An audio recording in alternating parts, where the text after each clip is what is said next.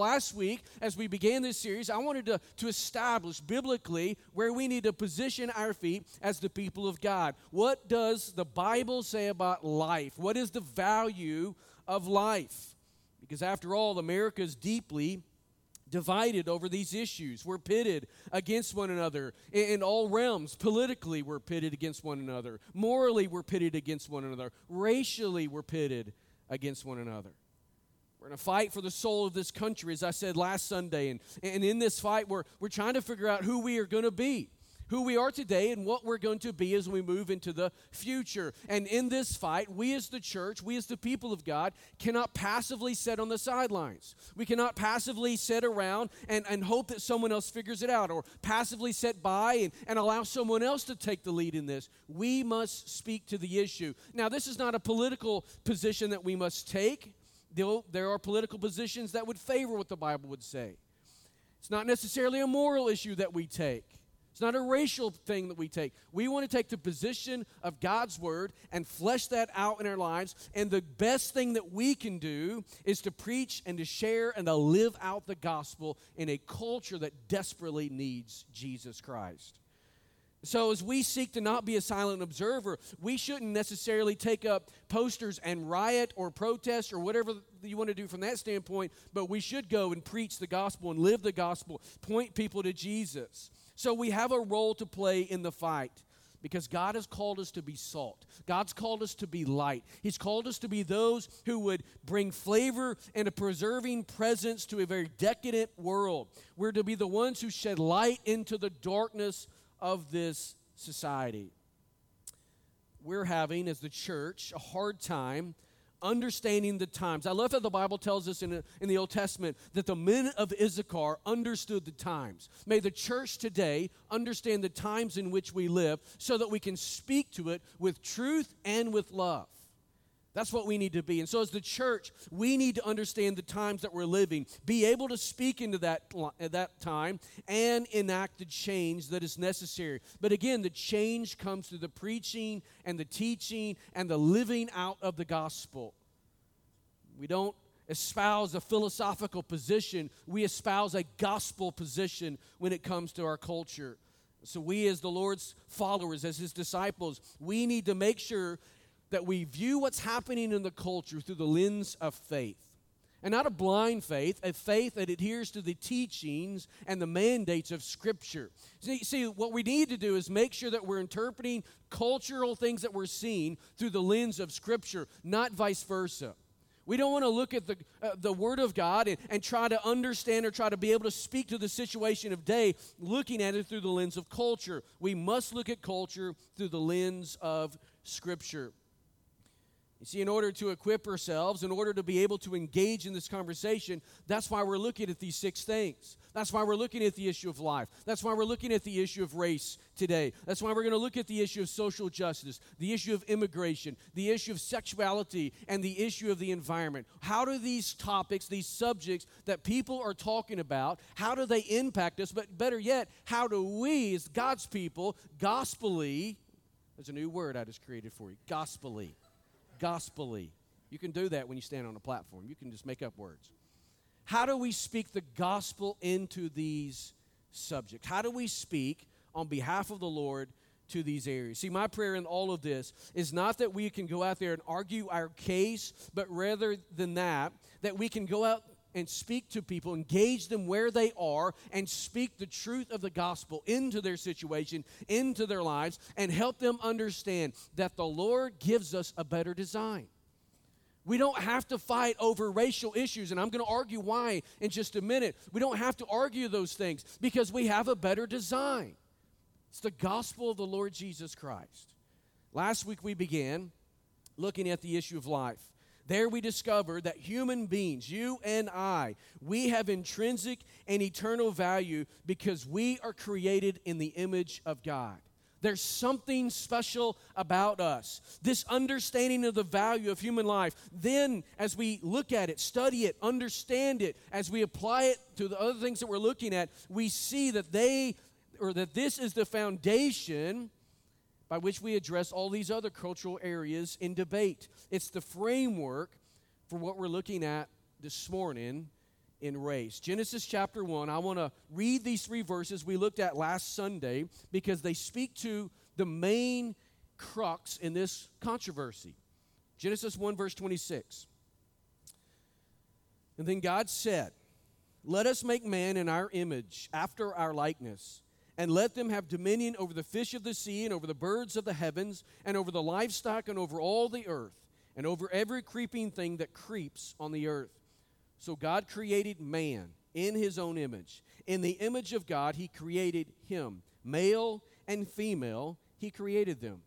And God blessed them, and God said to them, Be fruitful, and multiply, and fill the earth, and subdue it, and have dominion over the fish, and over the birds of the heavens, and over every little thing, living thing that moves on the earth. Last week, I said a statement, I'm going to say it again this morning. We learn most of what we need to know about life, how we view life, how we understand life, how we value life from the first three chapters of the book of Genesis. We learn how to value life by what God says here in the creation accounts and what He does there in the midst of the fall. See, if we get Genesis wrong, if our view of Genesis is wrong, then our view of life becomes wrong. And when our view of life is wrong, our view of one another is also wrong we begin to see each other as different rather than the same. We get to see each other as I'm better than you or you're better than me, and there becomes this controversy. But when we begin to see what God says in the beginning of His Word, that you're intrinsically and eternally valuable, and so is the person next to you, and the one who lives across the road from you, and the people who live on the other side of the world from you, and we, when we are all intrinsically and eternally valuable to God because of our creation, then we begin to understand and have a platform upon which to understand the issue of race and the controversy that's there. These chapters depict for us how human beings came into, exam- into existence. They tell us how we are created in the image and the likeness of God. Last week I told you that the idea of the image is this picture of you're a chip off the old block. There's something divine about you. And then it's coupled with this word likeness, which kind of smooths it out to tell us that we're not a clone of God. We're not God, but we're like God in some ways. There's some divine aspects to our creation, there's some divine aspects to who we are and how we've been formed. Therefore, the intrinsic and eternal value becomes innate within each and every one of us because we are made in the image of God. These, this value brings clarity to the debate here.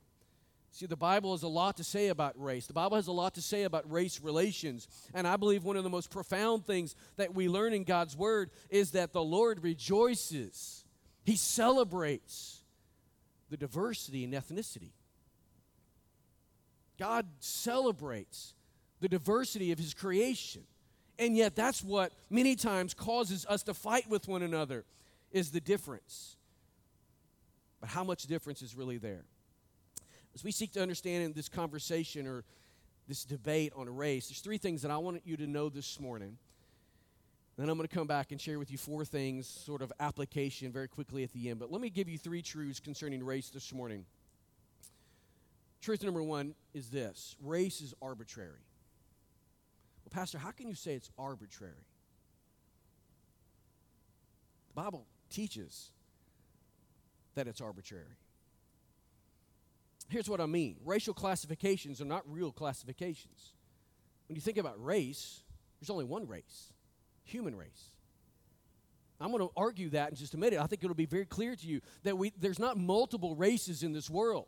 There's one race. It's us.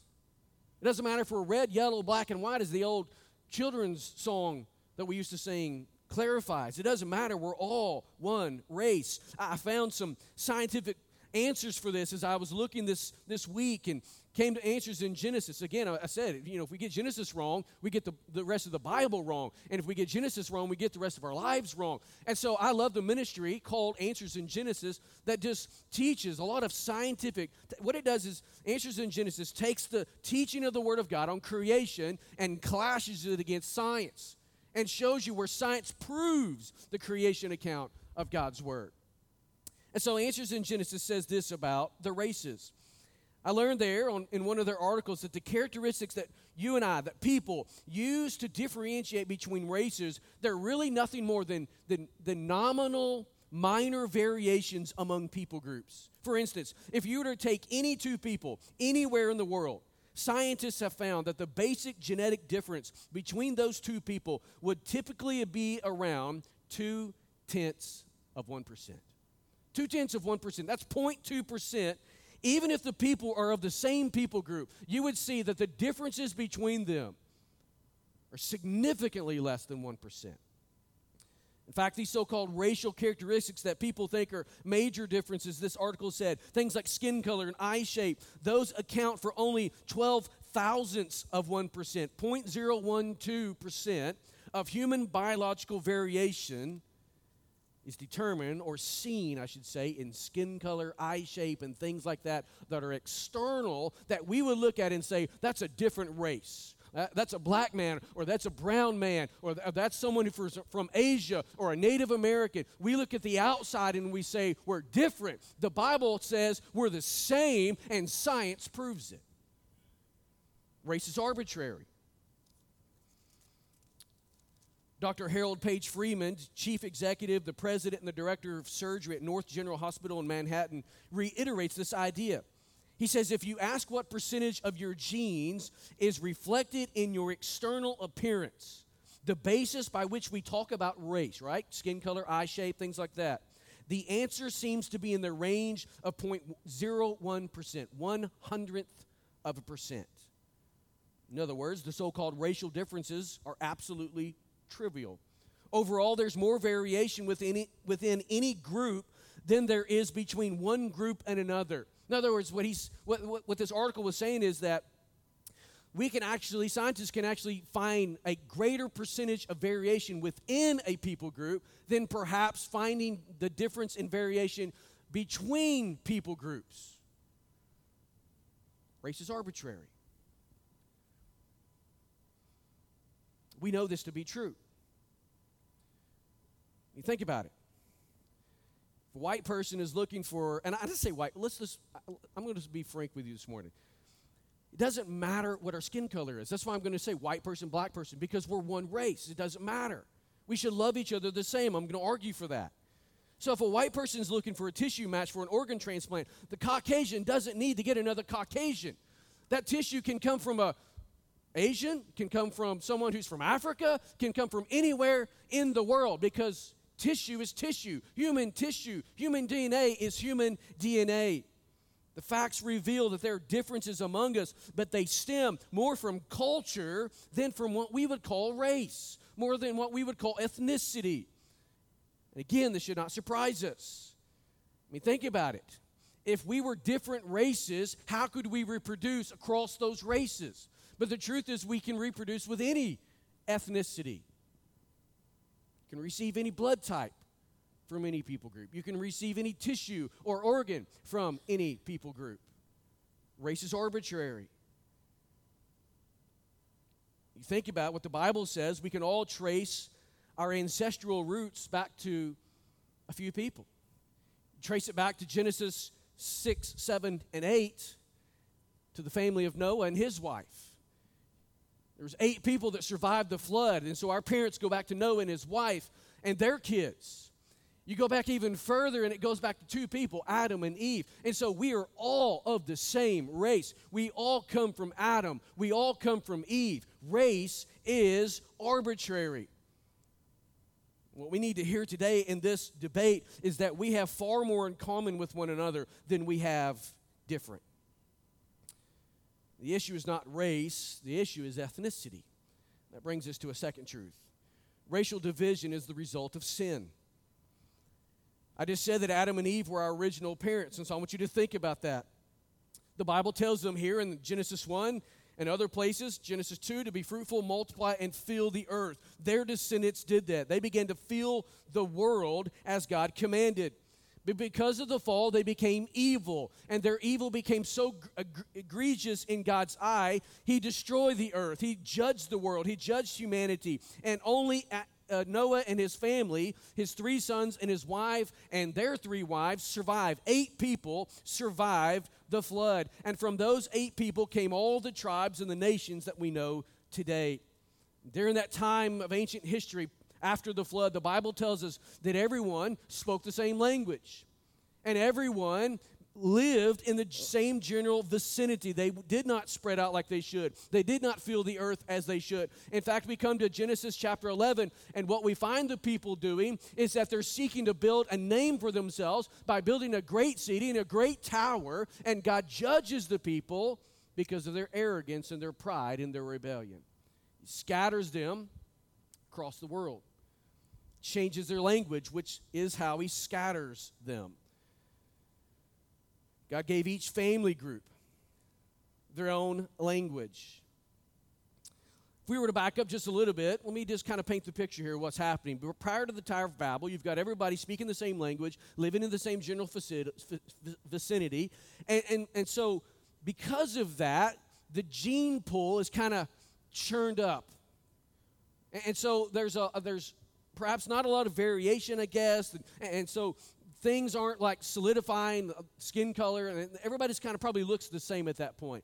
And then the tower of babel hits. God changes their language. He gives each family group their own particular language. And now because of the barriers that weren't present before they begin to isolate move off into various places of the world. That's how god scatters them across the world right you got these great migrations happening. There's barriers taking place. Now it's not just a barrier of language, it's a barrier of distance, which creates cultures. So you've got certain family groups who looked a certain way, or at least they had a certain gene pool. They begin to multiply and grow, and the culture uh, begins to develop around them. They also have a particular look about them, so you have what we would call races today.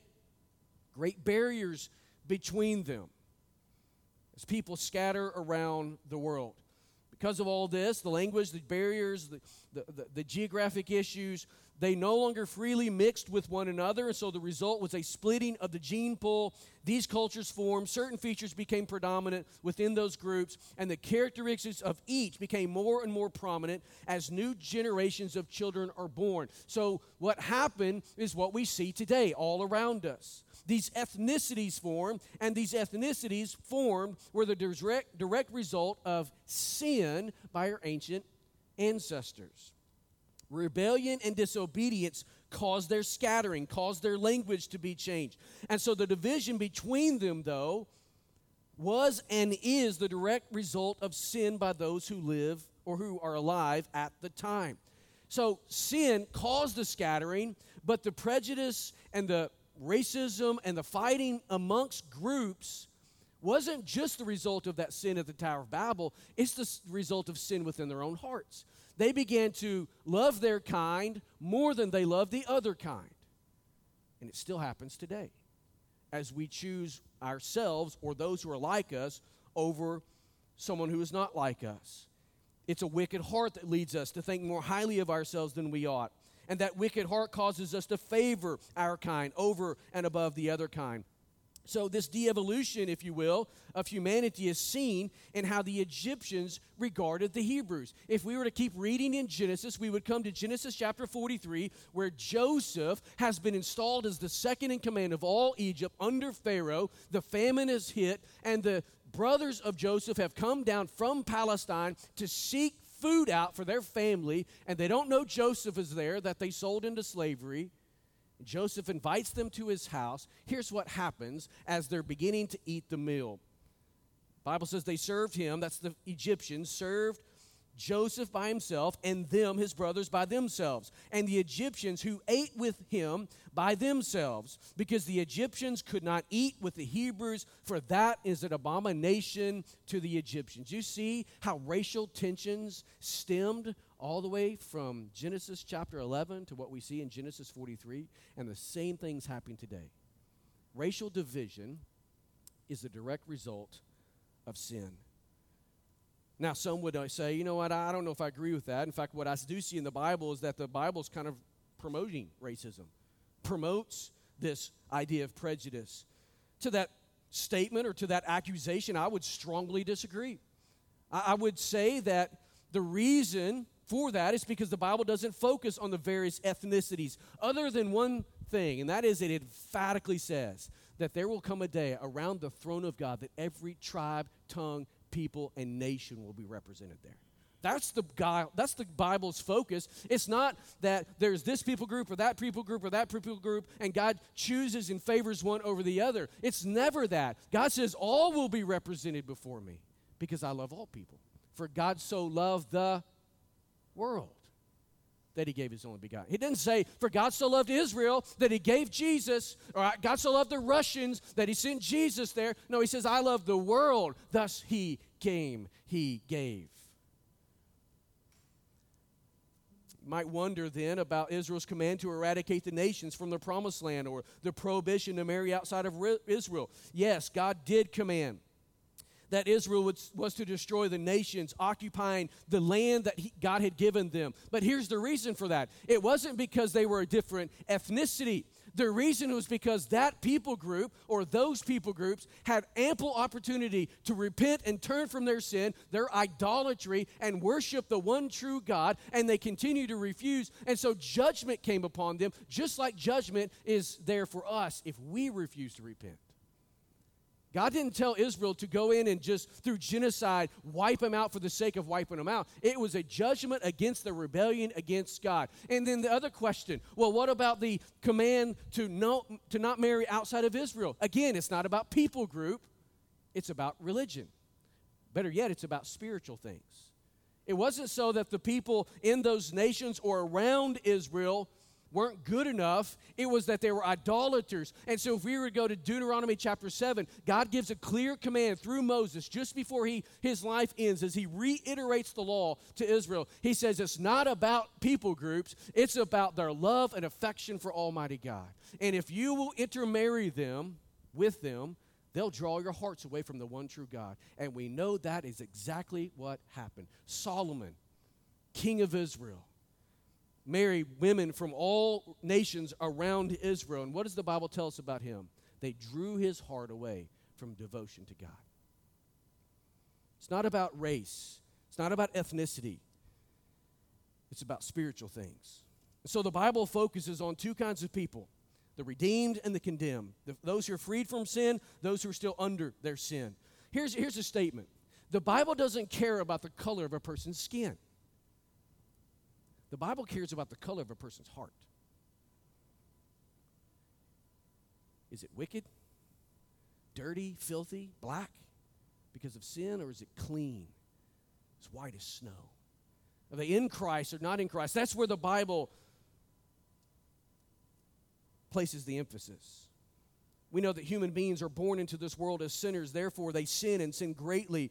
This sin is seen in prejudice, it is seen in racism, that thing, those things are innate within each and every one of us. It is an inherited sin because it's sinful. It's also a learned sin that we learn from family and friends and our culture as we decide that we're going to choose those who are like us more than we're going to choose those who are not like us. I was thinking on the way to the church this morning of what Jesus said in Luke 14, 26, I believe. And Jesus basically says this if you're not willing to leave family, mother, father, siblings, fa- uh, home, culture. It, basically, if you're not willing to, to leave everything in this world, in your culture, to pursue Jesus, then you're not worthy to have Jesus. And so, what does that mean for us? As a follower of Jesus, our identity has to be in Him and His church. So, it doesn't matter that I'm a Caucasian, that I'm a middle from middle America, that I'm a whatever classification I want to put there. The main classification needs to be upon my life and my home is that I'm a follower of Jesus and I belong to His church. That's the focus. And so when we come into the church, we ought to look like the culture around us, the community around us. Whatever ethnicities are there ought to be in the church because our identity is not in those things. I'm not known as a white guy, though I'm a white guy. I ought to be known as a follower of Jesus Christ, first and foremost. And we share the gospel with others because that's the identity that every single person needs. Now, is there anything wrong with those other things? Absolutely not. I, I'm glad that I was born and raised in Northwest Arkansas. I'm glad I'm an American. I'm glad I'm white. But here's the truth I had nothing to do with it. I didn't put the DNA together. I wasn't around. I was just a figment in my daddy's imagination, perhaps. I wasn't around during that time. God constructed me, God knit me in the womb. He caused me to be born where I was born, grow up where I was grown up. It was not anything of my doing. So I don't need to feel bad about that. I don't need to look down on someone else because they didn't have my upbringing. None of that. We're all equal and intrinsically valuable before God. So we just rejoice in who we are. We rejoice in others and who they are and where they come from. But when we come to the gospel, it doesn't matter about those things. It's level at the foot of the cross. That's the message we preach to a culture. We don't preach a message that says one ethnicity needs to, to, to be over another ethnicity. No, that's wickedness and evil, and we all can agree on that. The atrocities that's happened for thousands of years with those is, that issue of slavery is wicked to the core. It's sinful. But we don't we should not tarry there.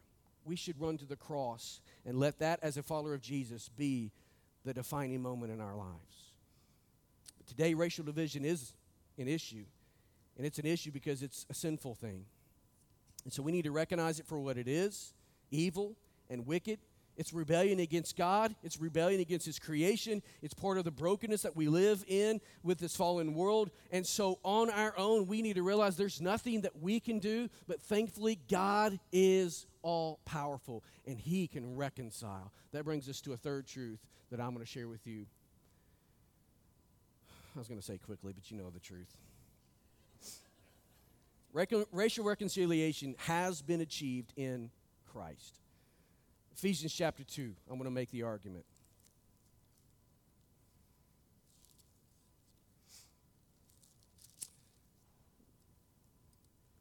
Verse 11. Therefore, Paul says, remember that at one time, you Gentiles in the flesh, called the uncircumcision by what is called the circumcision, which is made in the flesh by hands, remember that you were at that time separated from Christ, alienated from the commonwealth of Israel, and strangers to the covenants of promise, having no hope and without God in the world. But now, in Christ Jesus, you, who were once far off, have been brought near by the blood of Christ. For he himself is our peace, who has made us both one and has broken down in his flesh the dividing wall of hostility. by abolishing the law of commandments expressed in ordinances, that he might create in himself one new man in place of the two, so making peace, and might reconcile us both to God in one man through the cross, thereby killing the hostility. And he came and preached peace to you who were far off, and peace to those who were near. For through him we both have access in one spirit to the Father. So then you are no longer strangers and aliens, but you are fellow citizens with the saints and members of the household of God. Excuse me. Paul, here in these verses, and I'm going to try to walk through them quickly, identifies two religious groups, right? Who are they? Gentiles and Jews. Jews had received the witness of the law of God. That's what Paul's saying here. The Gentiles were without a witness, without a way to know God. The Jews, we know, were God's chosen people. He chose Abraham, and through Abraham was going to make a great nation who would be a blessing to the nations. And if we look that look at it through the eyes of the gospel, we know that it's not about uh, uh, inheritance from a physical standpoint. It's about a faith inheritance. That through Abraham's faith, the nations would be blessed as people look to God through the same eyes of faith. The Jews could have and usually did look down on Gentiles because of that, that lineage, that heritage from Abraham. Gentiles, to some extent, resented their prejudice. Ethnicity, as Paul writes here to the Ephesian church, writes to a bunch of um, Gentile believers, ethnicity was not the point that he was seeking to make. He quickly moves past the ethnic disparity, and what does Paul focus on? He focuses on the spiritual disparity. He describes how Jesus Christ takes the Jew and, and the Gentile and through faith makes the two into one new man. Verse 15. He took the two and he made them one. In other words, through Jesus' death, his burial, his resurrection, he's broken down the hostility that both had with God. You see, Jew and Gentile both are hostile to God because all of us are sinners. All of us have that same Adam, that Adamic blood running through our veins that's sinful and in rebellion against God. And so, all of us, doesn't matter if you grew up in a Jewish home, your blood is Jewish, you can go and trace your lineage all the way back to the times of Jesus and beyond. You're a sinner and in need of Christ. Or you're a Gentile like you and I. We're sinful and in need of Jesus Christ. But Jesus, through what he did on the cross, breaks down that hostility between God and you and I, as well as in the hostility between one another. Because now in Christ, through his peace, we're one with God and one with others. Today, because of the cross, we do not have to strive for racial reconciliation with one another. Why? Because Jesus has already achieved it. You see, if I have Jesus in my life and you've got Jesus in your life, though our skin is different color, though our eyes are different shapes, though we may speak different languages, we're one in Jesus. I love my African brothers in Uganda that I spent so many years with. Love them, can worship with them, love doing ministry with them. Our skins look different, but we're brothers and sisters with different mothers. None of that stuff matters. I can worship with people in, in, in Barcelona who are maybe North African in their ethnicity and in their culture, but we're one in Jesus Christ, and so we're brothers and sisters. We're family together. It does not matter what we look like, it doesn't matter the languages that we speak, it doesn't matter the cultures that we have. Jesus has made it way for us to be reconciled to one another, reconciled to God, and then to one another. So please understand me, though. As I say all of this, I'm not downplaying anyone's experience or hardship. We live in a broken world, we live in a fallen world. Unfortunately, sin often creates environments that do not work good for others, do not help others, perhaps even oppresses and keeps others down. It does seek to condemn it leads people to pit themselves against other people groups. And there have been and will always be systemic racism in the world in which we live. And here's the reason the world in which we live is broken, the world in which we live is sinful, the world in which we live is wicked, and it's in rebellion against God. So we need to understand that. So the, uh, the, the alternative or the thing that can help in the culture is the gospel of Jesus Christ. We don't stand it like, well, there's nothing I can do. No, we live a life that's in reconciliation with other people of different colors. And we do that first and foremost through the church. And as Jesus is in my heart and loves all people, I'm going to love all people, even those who are not a part of the gospel, part of the church. But I'm going to love them. I'm going to accept them. I'm going to celebrate their culture. Going to, going to even just identify with them in any and every way I possibly can, because I look at them through the eyes of the Lord Jesus Christ sin's always going to, exist until the very end of time. Thank God there's going to be a day. This is what's so beautiful about what we're studying in Revelation. There's going to be a day when Revelation 20 becomes a reality. And sin, hell, and the grave are cast into the lake of fire, done away with, all, with all, for all time. But until that day, all of these things are part of our lives. So we need to understand that these sins today will not and cannot be eradicated. Can they be pushed back into a corner? Absolutely. But it's not through psychology, it's not through sociology, it's not through legislation, it's none of those things. It's not pushed back through rioting and burning and, and, and overthrowing of governments or whatever someone may want to do. That will never cause the issue. In fact, the reverse is actually what we're seeing is that those who feel oppressed want to oppress the others. I'm getting ahead of myself into the social justice message, but that's, that we're, that's what we're seeing here.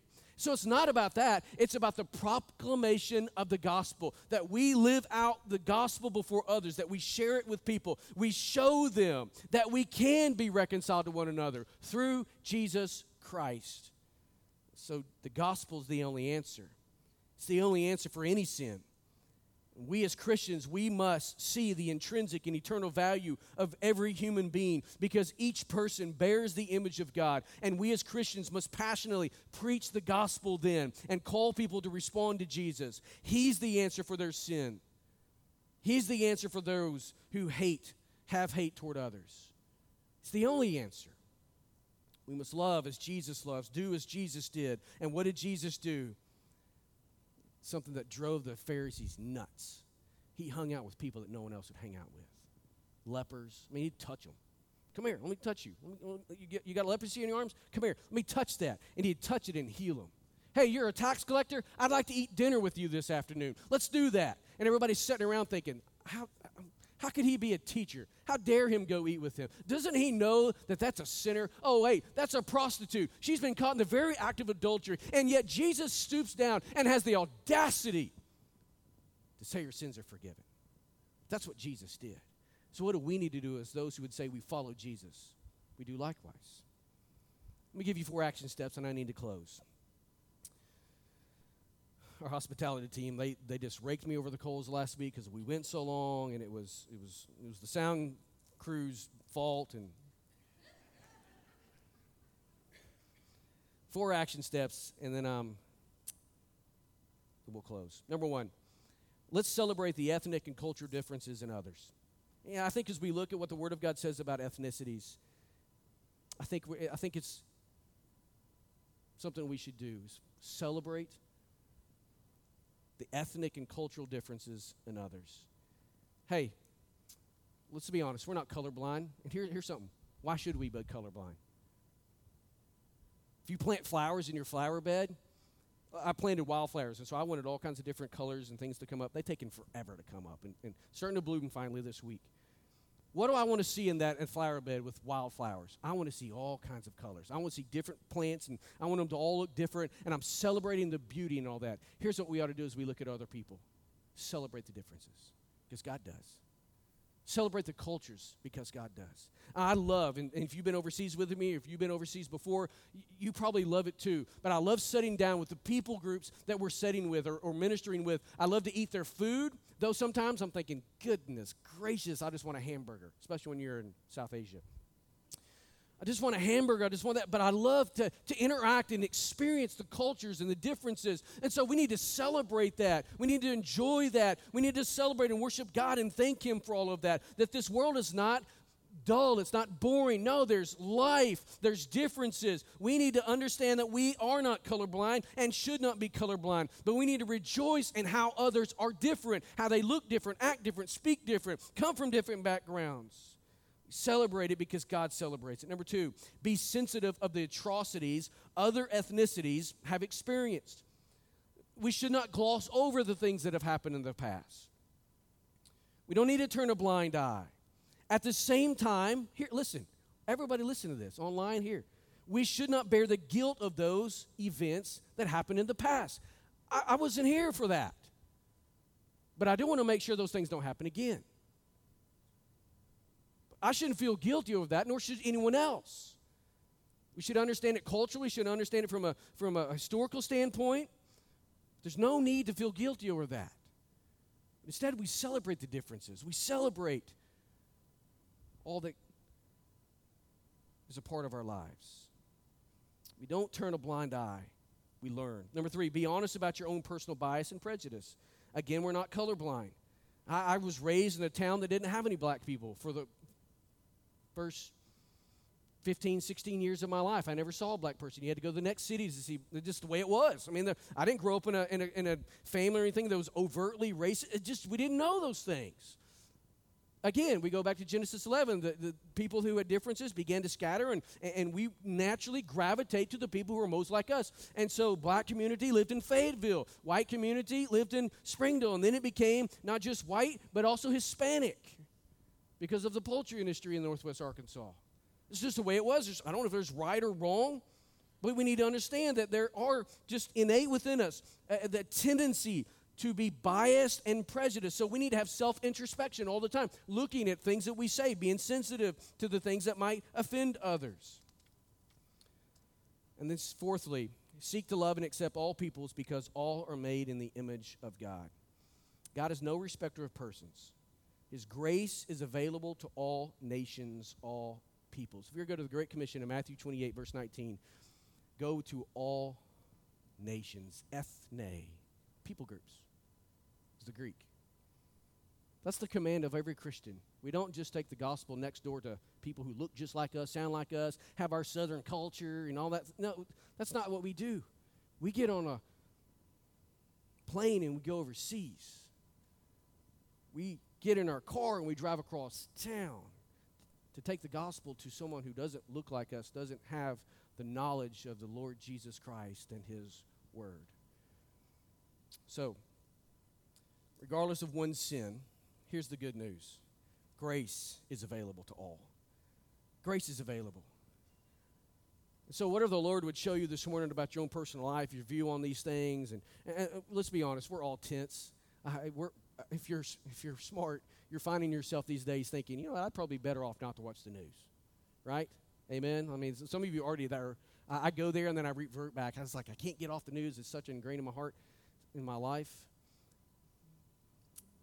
We need to understand that grace is available. So wherever you're at, whatever God may be showing you about how you view these things, do you look at people through the lens of the gospel? They're created in the image of God. God loves them. Jesus died for them. And you have the opportunity and responsibility to love them to Jesus, which involves sharing, caring, and vocalizing the gospel. Where are you at this morning? How can we make a difference in this culture that is so racially divided? We live out the gospel. Pray with me. Father, we thank you this morning that though our our hearts are full of sin. Our hearts are wicked. Our sin has separated us from you. We're born into that sin, and because of that nature, we do sin and we reject you, and that just becomes a habit in our life. It's who we are, and all of a sudden we hear the gospel and we respond to it in faith, and you change our lives. And then, Lord, we're on this journey of faith together together as the people of God, and you're growing us and shaping us and helping us become more and more conformed to your image. Not the image of sin, not the image of wickedness, not the image of, uh, of idolatry. We don't want to look like ourselves or like someone else. Lord, you're conforming us so that we desire to look like you. You're the one who loves all people. God, in this day and age in which we live, which is so racially divided, may we be those who can bring healing and restoration. And we know it only comes as we live out and share the gospel with those who desperately need it. Help us to be vocal. Help us to be caring. May we not turn a blind eye. God, I know that there's a tendency to just say, you know what, I'm done with this. I'm not even going to pay attention. I don't think we need to do that, Lord. And so help us to engage with those who are closest to us and move out from there. Lord, this morning, if someone is sitting here and says, you know what, I, I need a relationship with Jesus, I pray this morning, maybe online, they're watching.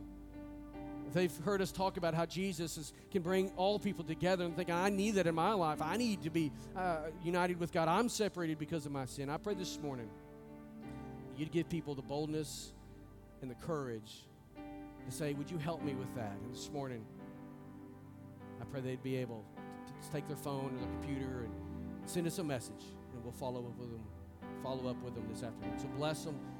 Move into this time of response. We pray in Jesus' name.